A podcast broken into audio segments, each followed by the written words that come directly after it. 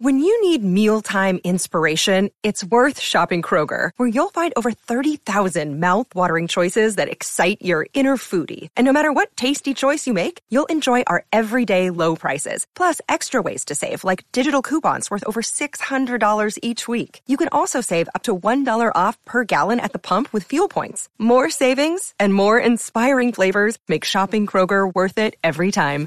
Kroger, fresh for everyone. Fuel restrictions apply.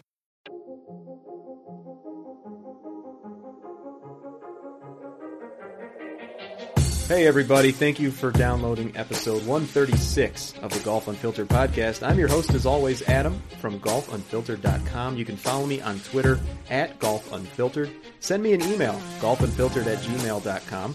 You can also find us on Snapchat and Instagram.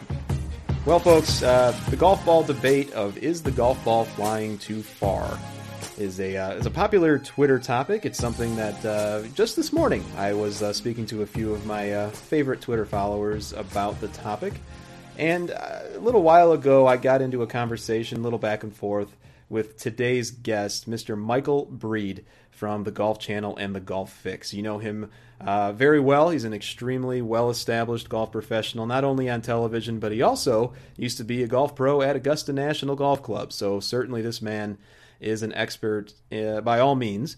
And uh, he and I went a little back and forth in a respectful way. And so he actually agreed to come on and continue this conversation about whether or not there's a distance problem in golf, uh, specifically related to the golf ball. We've been hearing a lot about what Tiger Woods has said. Now, with Bridgestone Golf, of course, playing a different golf ball, he is in favor of rolling back a golf ball. Jack Nicklaus years ago said the same thing, both men we touch on a little bit in our conversation, Michael and I do.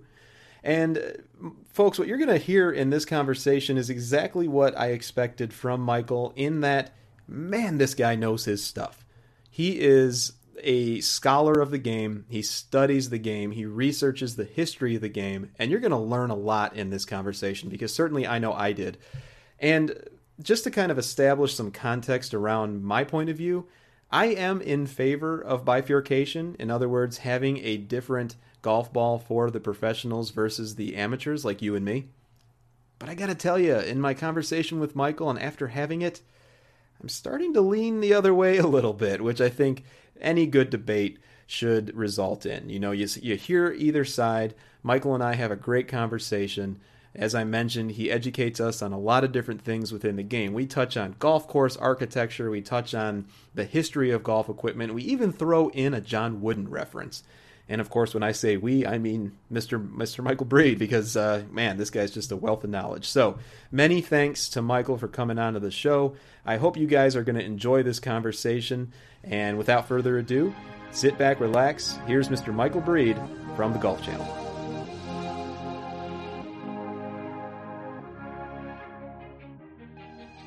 Okay, ladies and gentlemen, as I mentioned at the top of the show, very excited to have a man that I've been a fan of for a very long time, and that's Mr. Michael Breed. You know him from the Golf Channel as well as the Golf Fix. Michael, thank you so much for taking some time to speak with us today. Adam, I'm looking forward to it, and uh, I've been I've been watching your stuff for a while too, so it's uh, it's a mutual admiration society going on right now. So thanks for having me on. I appreciate you saying that. And so, uh, Michael, the reason we wanted to have you on is uh, in the midst of Tiger Woods mania. By the way, uh, you and I want to get done with this conversation in time so that we can catch a little bit of his second round at the Hero World Challenge. First and foremost, he looked pretty good though yesterday, didn't he? You know, I, I listen. I think he looked very good, and I think for me, the most important part was the health. That's really what I was concerned about. I'm not looking at length of swing. Quite candidly, I, I, I expected him to hit some really good shots, and I expected him to hit some really poor shots. Mm-hmm. Um, I, I, I'm not really. I'm not judging this as to what he's going to do. What does this year look like? What I, I'm judging this. How's he going to?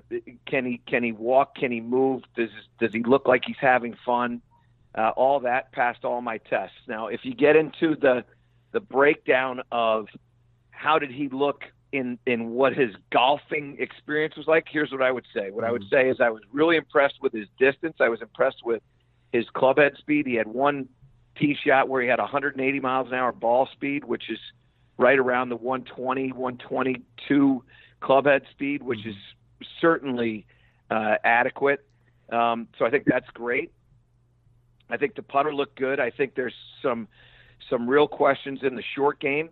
Uh, and you know, one of the things that, and he made some comments about, you know, this is going to take a little time, blah blah blah, Bermuda grass, whatever. And I, I, I'm thrilled to have Tiger out, and I'm a Tiger fan. So I don't want people to think I'm not rooting for Tiger. I am rooting for Tiger, but I also look at it from a standpoint of, okay, this experience of Tiger getting back into golf for me is all about major championships. Mm-hmm. I don't, you know, he's got 79 wins on tour. His career is not going to be better because he has he beat Sam Snead with most wins on tour. Um, I think this is all about majors, and that's what I think that that he's doing. I think he's coming back for that competition. When I look at this whole thing, you cannot win a major championship with a subpar short game, and some of the shots that I saw him hit uh, yesterday were subpar in the short game area. Two fats and and when we last left him, that's what we saw. And and a lot of people want to go, well, listen, there's rust. Well, maybe there is. Maybe that's true. But what I what I believe is, you know, when Tiger tweets out that he's putting and chipping again, and that's how he started doing what he was doing. Mm-hmm. Of all the things that he's been doing with his game, the short game has the thing he's is the thing he's been doing the most of. So I'm very uh, I'm cautiously optimistic, mm. is what I would tell you. That's a, cautiously optimistic. That's a very good way to put it, and I agree. I mean, uh, his flubbed chip, it, you know, it all started on the fourth hole yesterday, and then of course he goes, and, and why wouldn't Tiger Woods make a 25 footer off the fringe to save par and give us sure. a fist pump? But uh, yeah, I 100% agree with you, Michael. And one of the things that you mentioned um, was the distance that he showcased. And yes, he was swinging the club pretty well off the tee. He looked like, you know, he was a little stiffer now. I've been saying all along he's got a 2 by 4 for a spine now. But he, he looked pretty good off the tee. And the reason I wanted to have you on here today, Michael, was to talk about the distance uh, the distance yeah. metric that we're all talking about these days in regard to uh, golf balls specifically. And you and I have gone back and forth a little bit on Twitter as well as others. This morning we got it, not you and I, but a few other people got into another conversation about golf ball distance. And so I wanted to ask you, Michael, just flat out to start our conversation today. Do you feel that there's a problem right now with how far the golf ball's flying? No, I don't. And and I look first of all, it's easy for us to say how far the golf ball is flying. I, I try to say it's distance. Mm-hmm. It's just distance. That's all we're talking about. It's not how far the, the golf ball is flying. It's just distance. And there's a lot of things that make the golf ball go far, right? So if you if you have the time, and I don't know whether he's got the chance to do this or not, but during this week, Golf Channel has played uh, the 1997 Masters that that uh, Tiger uh, won by a ridiculous uh, number of shots and set a hmm. record and all that stuff. But there were a couple of things that were obvious to me. One of the things that was obvious was Tiger's uh, swing was well short of parallel. It was inside and across, but it was well short of parallel. That was the first thing that was amazing to me because everybody's saying, well, you know, his his his swing's gotten short over time. No, actually, his swing was short. Then it got long, and now it's sort of back to where it was when he first started playing at age 21. Hmm. The second was how fast the property was. So let's not forget that. And uh, again, I've had the good fortune of, of playing there uh, many times mm-hmm. and working there. When when I was there, that golf ball, man, it bounced around that golf course. It was a firm piece of property, and they cut the the fairways from the tee to the green, so you were always going down grain. The ball was fast. It was it was very easy to chip and pitch around there. Um, and and now they cut the fairways differently because they they know mm-hmm. that when the grain is growing into you, the ball doesn't travel as far, right? It's it's an obvious thing. So when you start talking about distance, you have to take into account everything, right? One of the things that you take into, into account is the overall weight of the golf club. Mm. So I have a I, I, I just did this before we went on. Weighed a, an old MacGregor Eye-O-Matic driver that I had that had eight degrees of loft on it. Nice. The center of gravity was about a, a thumbnail. I mean, it was so close to the front edge of the the face because of the inserts and the screws and all the everything that they had in there. Um, and the idea was that you were going to hit a ball that wasn't going to apex very high. And when it got on the ground, it was going to roll forever. That was the idea. Well, you know what? Through time, what we've realized is okay, let's change some lofts, let's do some stuff to get it up in the air, take some spin out, whatever, right? So we've altered equipment. But the interesting thing to me was the overall weight of that golf club. Mm. That driver was 300 is 385 grams. Then I go and I weigh my my new 917 uh, Titleist driver, and that thing weighs 320 grams, mm-hmm. 325 grams. So you've shaved what is that? Almost 20% of the weight out of the club, and then you've added. While you've taken that weight out, you've added an additional two inches to the to the length of the the shaft of the club, and so we're swinging a lighter object mm-hmm. on a on a bigger diameter in the circle. We're going to hit the ball with a little more loft. We're going to hit the ball farther. Everybody is. It's just the way it is. That's just so physics. then you go into. It's just the way it is, mm-hmm. right? And it doesn't matter what ball. If I went back to the feathery ball and I hit the feathery ball with an Eye-O-Matic and I hit the feathery ball with the the the 917 at a at the weight that it is and at the length that it is, it, it's going to go farther. So the the idea and and by the way that's just part of it there's a lot of things that make the ball go as far as it's going including the fact that you know in in 1975 Jack Nicklaus was maybe at the height he was at the the taller end of the guy that was out on tour. Mm-hmm. at least average. Now on tour the average guy's six foot one wearing a size 11 and a half shoe. Back in 1993 the average guy was wearing a size nine and a half shoe. We got a better athlete. We've got a taller person. We've got a person that's making a, a bigger arc. We know under we understand how to launch the ball in a better in a better window. Justin Thomas, who's not one of the longest hitters out there on tour, he's figured out that if he can launch his his uh, ball at 15 degrees, he's going to hit it farther than if he launches it at 10.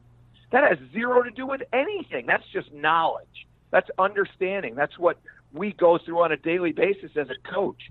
So there's a lot of reasons why the ball goes uh, farther, but to me, it's all increased distance, and mm-hmm. there's a lot of things that do that.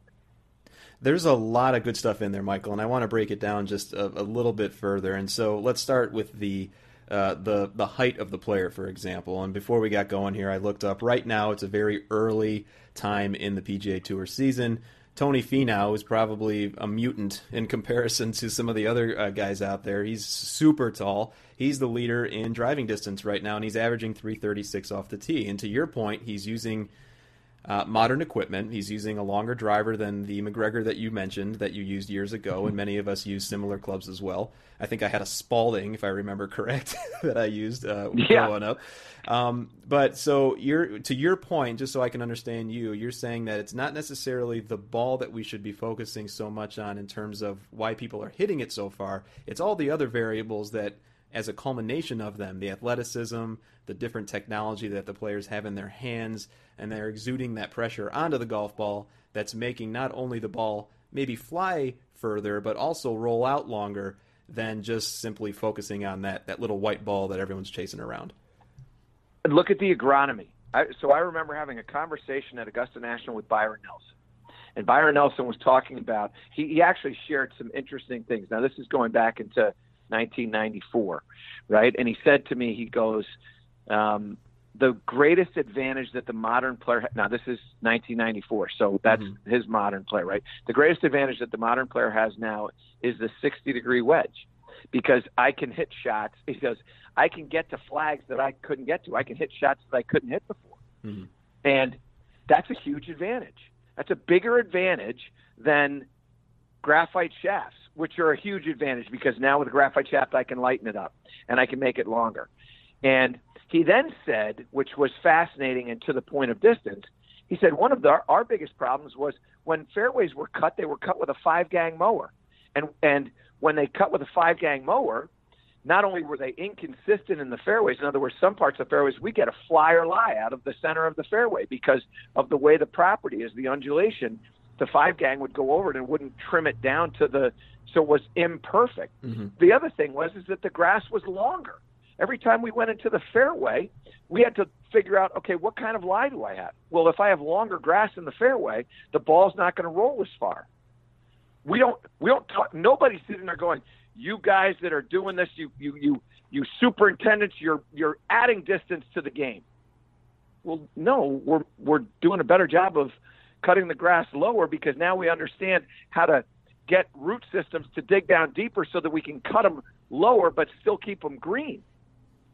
And that is another big reason why the ball goes farther. Ball goes farther because of of Karsten Solheim's initial understanding of perimeter weighting. Mm-hmm. And then through time, what you see is perimeter weighting is now launching the ball in the air, so now we can take loft off. That's why nobody carries a one iron anymore, and rarely does somebody have a two iron. What they have is a three iron or a four iron because the four iron loft nowadays was a two iron. Mm-hmm. They have pitching wedges. When I grew up, when I was playing, my pitching wedge had a loft of 50 degrees. Now my pitching wedge has a loft of 44. Mm-hmm. Callaway's got, I mean, so now I'm hitting my pitching wedge the same distance that I uh, that I used to hit my pitching wedge. And so what do we think? We think in our brain, well, I'm hitting the pitching wedge just as far as I used to hit it. No, actually, you've just changed your pitching wedge. You have P on the bottom, but it's really an eight iron. Right. So you're hitting your right. Right. Okay. So now the ball's going to go far. There's a whole bunch of one of the one of the most popular wedges for Titleist was the gap wedge, the mm-hmm. 50 to 52 to degree wedge because of right 40 because the pitching wedge loft has changed. There's a whole lot of reasons why the golf ball is going the lightness of the shaft. If it's a lighter shaft, I can swing it faster. Taking a, a an S500 or an X100 shaft, and now compare that to, to what you're seeing. We've got players I remember Boo Weekley was was playing a 40 gram driver shaft for one for a period of time. Super light. Right, it's laughable. Mm-hmm. And so, honestly, what happens for me when I hear people start talking about the ball going too far, and and I'm not trying to offend anybody by this statement, sure, but it's just a statement of ignorance. Mm. When all you say is that the ball is going too far, yet distances have gone up. There's no doubt distances have, have gone up, but it's a culmination of a whole variety of things, and the golf ball is simply one of them. Mm-hmm.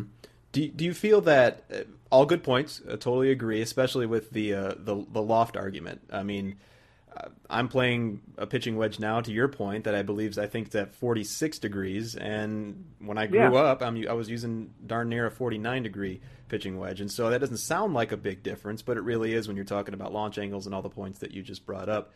But I want to get back to something else that you mentioned regarding uh, Tiger. Obviously, it's a very timely topic. He's the guy that everyone's paying attention yep. to right now, but you were in a unique position where you did work at Augusta National, and uh, that's a prime example that perhaps those who are in favor of bifurcation, uh, rolling back a golf ball, maybe having a second uh, pro only golf ball option, they point to the fact that courses like Augusta National at one point went to the tiger proofing, quote unquote. And if what you say is true, and I'm not saying that it's not or isn't, you bring up a lot of great facts the fact of the matter is also that these golf courses are being stretched out. At Erin Hills, we almost saw an 8,000 yard uh, U.S. Open, for example. The golf courses are being cut lower. All the the, the techno- technological advancements are in the players' hands.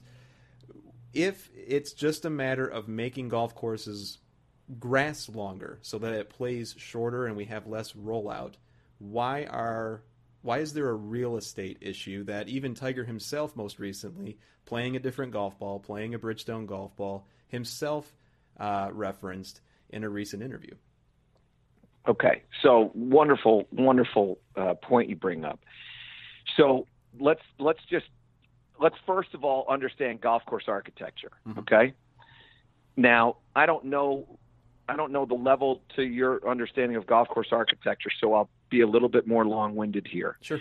Back when golf first started, the teeing ground, the rule was that you teed the ball up, or the teeing ground was within, uh, I think it was two club lengths of the hole that you previously played. In fact, the hole, the cup itself, mm. you teed off within that space.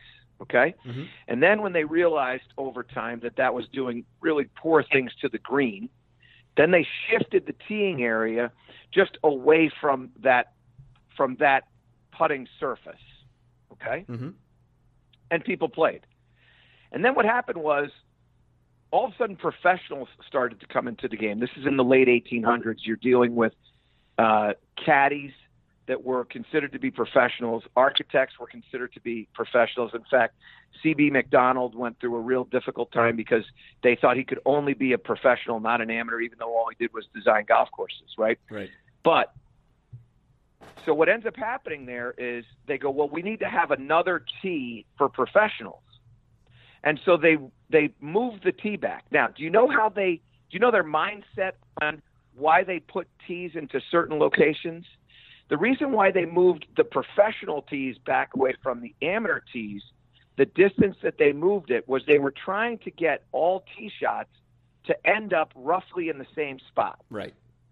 So if you hit a 220 yard tee shot and I hit a 250 yard tee shot, that my tee should be 30 yards behind your tee. Mm-hmm. So if we played a, I'll just make up a number. Let's say we played a 400 yard hole.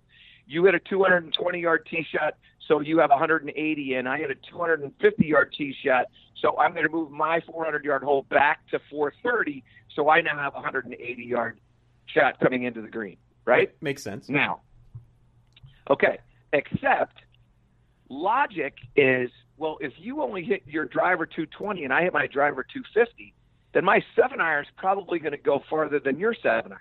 So if I'm out at 180, I'm probably hitting a five iron at 180, and you're probably hitting a four iron, possibly even a three iron at 180. Mm-hmm. Now, take that and stretch that all along the line, and now take a woman and move her up so she's hitting it to 180. Mm-hmm.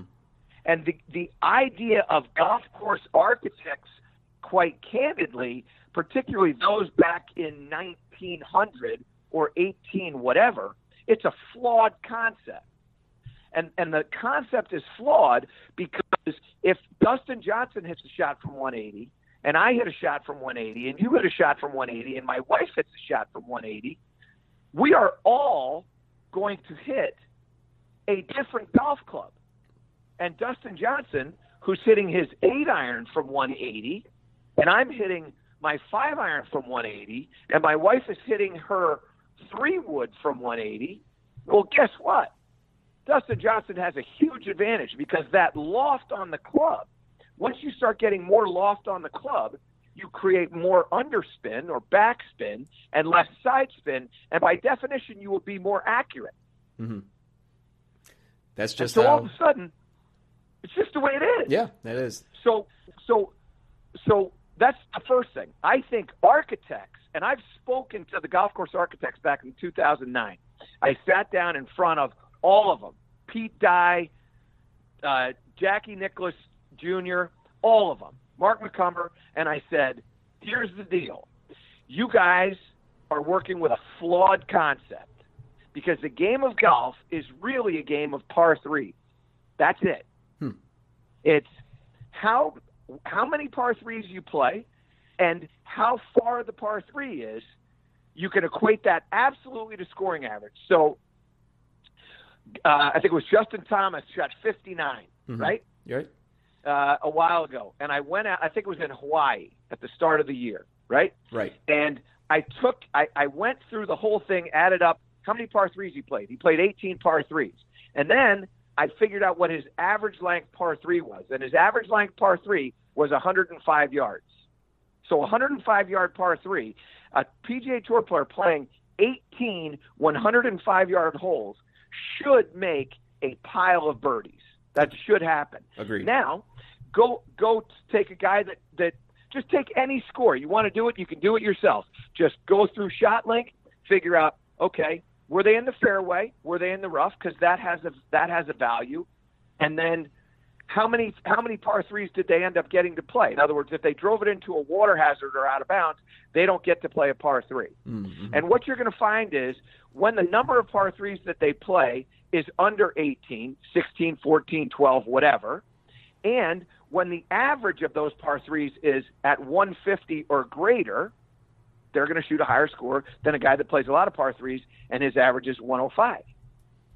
And so, if you understand that, then the game of golf, simply put, is all about clubhead speed. If I take a 110 mile an hour clubhead speed guy, that guy should be on the tee. Whether man or woman, that person should be on the 110 mile an hour tee. And the 80 mile an hour tee should be on the 80 mile an hour. I mean, the 80 mile an hour clubhead speed should be on the 80 mile an hour tee. Hmm. And when you do that, now everybody's going to end up playing a similar approach shot by club selection into the green. Now, what we all know is greater clubhead speed is going to create a higher apex greater clubhead speed is going to create more uh, more backspin, and as a result, they're going to be able to hit the ball a little bit closer to the hole than somebody that doesn't quite have that clubhead speed. But if both of them are hitting a six iron or relatively similar clubs, six iron, seven iron, what we end up getting is we're going to end up getting a similar experience. Not the same, but certainly a better experience rather than having one person hitting a six iron and another person hitting a three wood, or or worse yet, not being able to reach the green.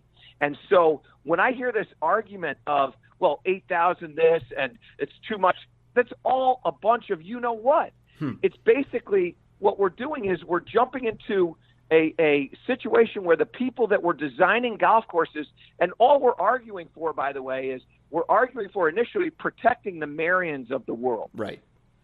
Right? That's what we're arguing for. We're arguing for the golf courses that are the iconic golf courses in our country. And the truth of the matter is, is that those golf courses were designed with what I think is a flawed concept, all based on the teeing ground. Hmm. Now, here's my analogy. Do you ski or have you ever skied? I have not. My knees would explode, but I have friends who do it Okay. quite often. Okay, now take your friend who goes to go skiing. Does that individual ski the female slopes or the male slopes? Male. Well, there are none. There are no male slopes and there are no female Exactly. slopes. They go by a know diamond they system, are? don't they? they go by a diamond system.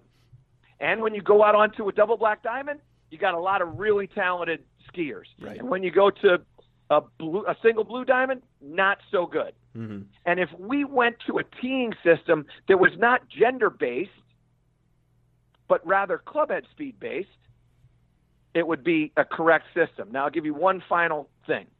My brother, who's older than me, and not he's a very good golfer, but doesn't have high clubhead speed. His clubhead speed's at about 90 miles an hour.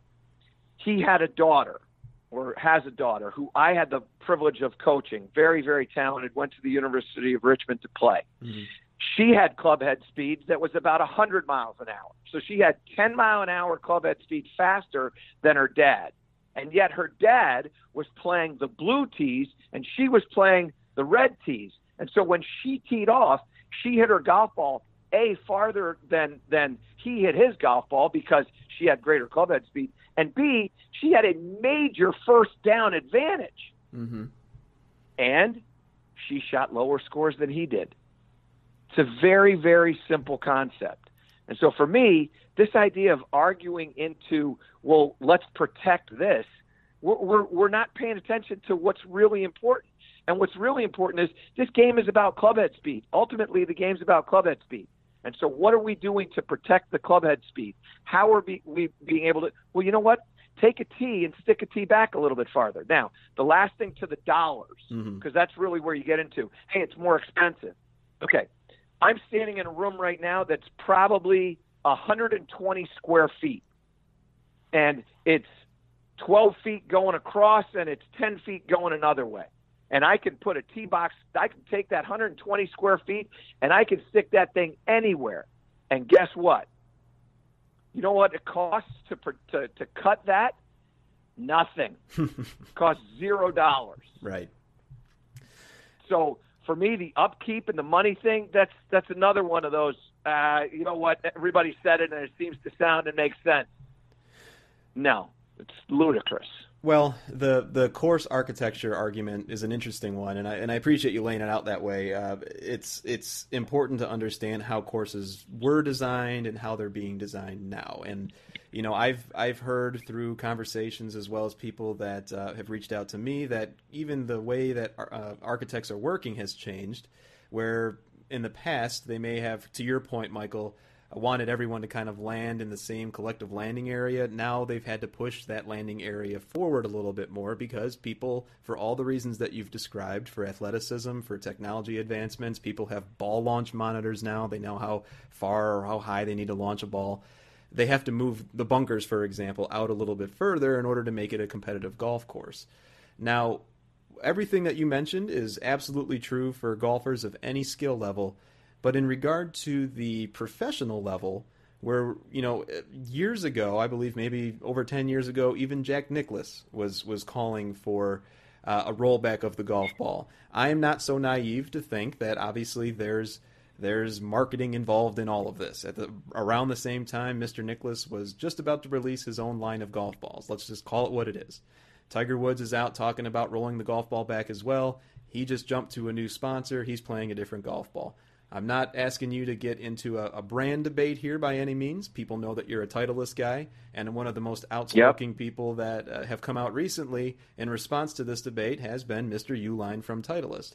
I guess my whole point yep. is we are dealing with two different worlds of golfers here between the professional ranks and the amateurs. I'm never going to play Merion. Maybe I will. I don't know if my lucky stars one day I get to. but we are dealing with two different worlds here, and and let's be honest, Michael. I mean, the the professionals aren't playing the same game that you and I are playing. Uh, but okay, so let me ask you this: Is that bad?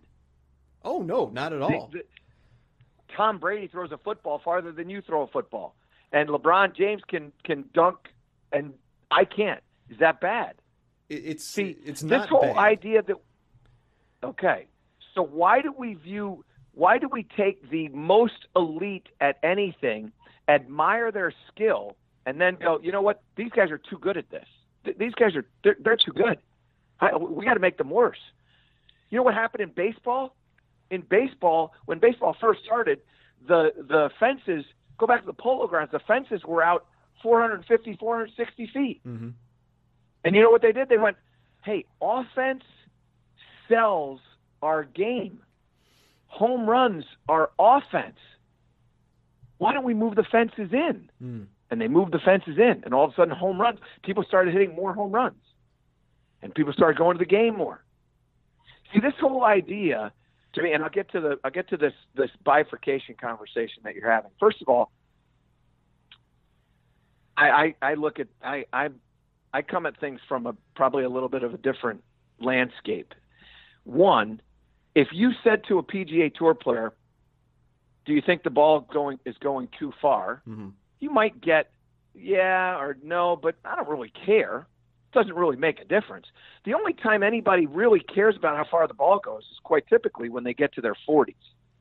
The only you didn't hear Jack Nicklaus at 23 go, you know what, the ball's going too far. Fair point. Or Tiger Woods, the ball's going too far. But all of a sudden now the ball's going too far. That's the first thing. Second thing is both those guys are golf course architects. ball's going too far. That's a good point. Okay. Okay. So so that's the first. That's my first sort of step into this platform. I look at this thing and I go, okay, let's just say that the ball is going too far. Let's let's take the ball is going too far. Okay. Does that does that change the nature of golf? What's the nature of golf? If you and I go out to go play and we make a bet, our bet is that you're going to shoot a lower score than me or that I'm going to shoot a lower score than you. Right. Not how many you don't get rewarded for hitting more wedges into a into a green than I get. It's who shoots the lowest score. And that's what the game has be, that's the game. It's never going to change. If you go back in time, here's mastering the obvious. Go back in time and here's what I can tell you about the winner of every event. The winner of every event had the lowest score. The winner of every event has the lowest score. Who cares? you know who cares? You know who cares about all this? Golf course architects. They care. And equipment manufacturers. I don't care. Well, equipment manufacturers aren't afraid that the ball goes too far. Equipment manufacturers aren't. aren't. Everybody's talking about distance. We mm. want more distance. What do car dealers sell? Go to Audi. What do they tell you? We can go from zero to 60 in 3.4 seconds. You go, man, this has great pickup. Meanwhile, there's a thing on the side of the road that says 25 miles an hour speed limit. Nobody says to anybody, "Hey, the cars are going too fast now. Our cars go too fast nowadays." Mm-hmm. These are crazy conversations. It's it's interesting I, points I, you're bringing I, up. Yeah, it you know the the car example is a really good one, and and not to go too far you know off topic, but uh, everything's got specifications. Any any industry that makes a product has standards that they have to adhere to, and golf is certainly no different from that. And the equipment, as you know, the people that listen to this uh, podcast, we love equipment, and the USGA is one of the biggest uh, enforcers, uh, or if not the biggest enforcer, of how our equipment should play.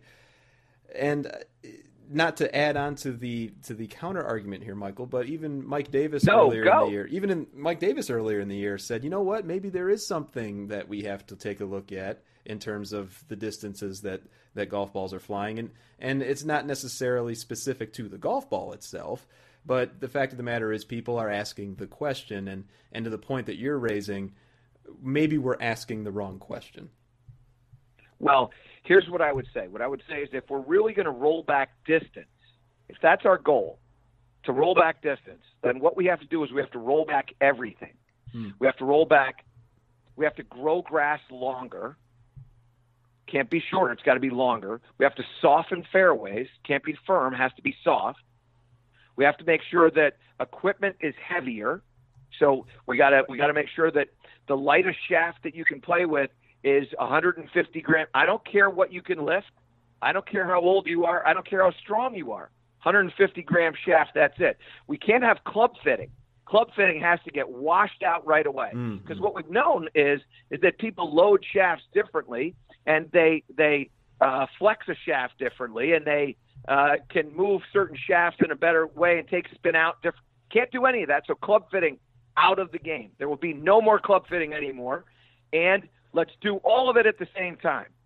And what do you think is going to happen to the game? You think people are going to run to the game, or are they going to run from it? They'll run. Well, we all it. know they're going to run from it. Right. Absolutely. Second thing is this: sit every single tour pro down and put them in a room and go, "Here's the deal. This is what we're going to do. We're going to roll back everything." And as a result of rolling back everything, there's not going to be an advantage to you playing a certain ball or a certain club or a certain everything. And so what's going to end up happening is all the millions of dollars that are being dumped into the PGA, LPGA professional tours, not just individually, not the the twenty million dollars a year that Nike paid Rory McIlroy, or the whatever millions of dollars that whoever is getting paid to play a ball or to play a club or to play whatever. We're going to take all that out of the game, but also we're not going to do any advertising during the PGA Tour programs. So we're not going to get any advertisement dollars, which means your purses are going to go down. So let's take all of that because that will happen. Mm-hmm. Because now all of a sudden there's no better, there's no best, there's no number one, there's no play the best ball in the game, play Titleist. There's none of that. We remove all of it and then and see if the PGA Tour pros want to do that. And I guarantee you, everyone will go, "Wait a second, you're telling me that when I win, I'm only going to get thirty-five thousand dollars for winning, and if I miss the cut, I don't make anything, and it costs me still five, six, eight thousand dollars a week to play, and I get zero dollars. There's no sponsorship dollars that are going into that, and if I make the cut, I make two hundred and fifty bucks." and see if they stand in that line. And so, all great arguments there. I mean, it, you're right. If if all of these sponsorship dollars leave the events, if if uh, everything that you mentioned occurs, everything else that you mentioned, the the, the rep, repercussions of those actions would also occur. I agree with you there. The absolutely the the question I have in in regard to then what you and I both agree on is the fact that distances are increasing. We we opened this conversation yep. with that. We both agree on that. That's just in, irrefutable. Is this Correct. then just the natural progression of this sport? We see it in any other sport that we can tell. I mean, basketball. I'm a huge basketball fan. Baseball. To your point, you had you had talked about how players are just their statistics have gone through the roof. Same at basketball. Is this just the natural progression of the sport, and it's just the way it's going to be? Well, here's what I let, let's and, and by the way, Adam, I'm not kidding. I, I am I'm enjoying this conversation. I love this conversation. As am I. Here's what I would say to you: You probably wake up every day, if you're like me, which I, I think you are, and you want to be better than you were yesterday. Correct. Improvement for successful people is a necessary ingredient ingredient to life. Now, I wouldn't say this is just a natural evolution to golf. I think it's a natural evolution to everything. Hmm. Look at everything. Boats are better. Planes are better. Cars are better. Baseball bats are better. Golf clubs are better. Everything's better. And do you know that people don't work for money? They get paid money to work, but that's not what motivates them. What motivates them is aspiration for improvement. So if I take somebody and I go, here's what I want you to do. I want you to figure out a better way to make a ball fly. You're the dimple guy. You're not the guy making all the, the stuff in it. Hmm. Your responsibility is to just get the dimple pattern so that it's a more productive dimple pattern. And that guy sits there and goes, Man, I figured it out. Here's the dimple pattern. Now imagine taking that away from everybody. You know what happens? Work ethic goes down. Mm. And all of a sudden we start making worse products and everything. And so for me, the natural evolution of I want to be a better dad tomorrow than I am today. I want to be a better husband. I want to be a better golf professional. I want to be a better friend. I want to be better at everything. And the natural evolution of life is to improve. Right? You sit down at the end of any take any business company. Take Golf Channel. They sit down at the end of the year and they go, "Okay, here's what we did. We did really good here, here, here, and here. Here's where we're weak. What are we going to do?" Take Tiger Woods first year out on tour. He went through all of his statistics and went, you know what, my bunker play is not very good. I got to improve it. Imagine if you said to Tiger, listen, Tiger, here's the deal. You can practice anything you want, but you can't practice your bunker play. No going into a bunker. Well, but that's what I need to do to get better. Sorry, we're not letting you get better today. You can't do that. Fair point. Fair that's, point. So, so to me, where we are is because of what's in our soul to improve. And instead of a, a, a, applauding it, we are saying this is this is awful. We've gotten better. Mm. This is terrible. Agronomy's gotten better. You're bad. Golf clubs are getting better. Stop it. Balls are better. Would you please refrain from such activity? It's an insane argument. Drives me nuts. We've improved. Let's applaud it. By the way, people come to me, they want to solve three issues. A, I want to get more consistent. B, I want to get rid of my slice. C, I want to hit the ball farther. Mm. Now, that's what they're doing. I want to hit the ball farther. And hitting the ball farther is something that they're asking to do. And every manufacturer is going, okay, well, let's figure out how to get how to get greater distance. Everybody's asking for it grip manufacturers are, are trying to figure out how they can make a grip that's a little bit lighter, how I can build a shaft that's a little bit softer, mm-hmm. make it firm in the tip, but but launch it differently. Like everybody's trying to chase it, and we've done it. It's great. The human brain is an amazing instrument. It's been successful, and we want to come out and go. You guys are doing too. You're doing too good of a job. We don't want that anymore. Well, a wise man once said, "The only thing that's for certain is change," and that's certainly what uh, we're experiencing with golf these days. And you know, I've I've benefited from the advancements in technology. Michael, you raised some really strong counter arguments. Uh, as you know, I am a supporter of bifurcation, but I got to say, you've convinced me on a few on a few points there, and. Uh, ladies and gentlemen, as you know, that's Mr. Michael Breed. You know him from the Golf Fix and from Golf Channel. Michael, uh, I got a feeling that you and I can't solve this issue. I think this has been. I've thoroughly enjoyed this conversation. I have too. This is something that I think uh, we may have to talk about more in the future if you're up for it. Anytime. Here's what I'll leave you with with two two other thoughts. A, bifurcation already exists in the game. Thirteen percent of the people that play the game of golf have a handicap, which means eighty-seven percent of the people that play the game don't have a handicap. And by definition of them not having a handicap, they are playing by their own rules. Second is is that most people don't know the rules of golf. Hmm. So by definition there's bifurcation in that. Okay? So we have bifurcation in the game. So I don't think that we need to worry about that.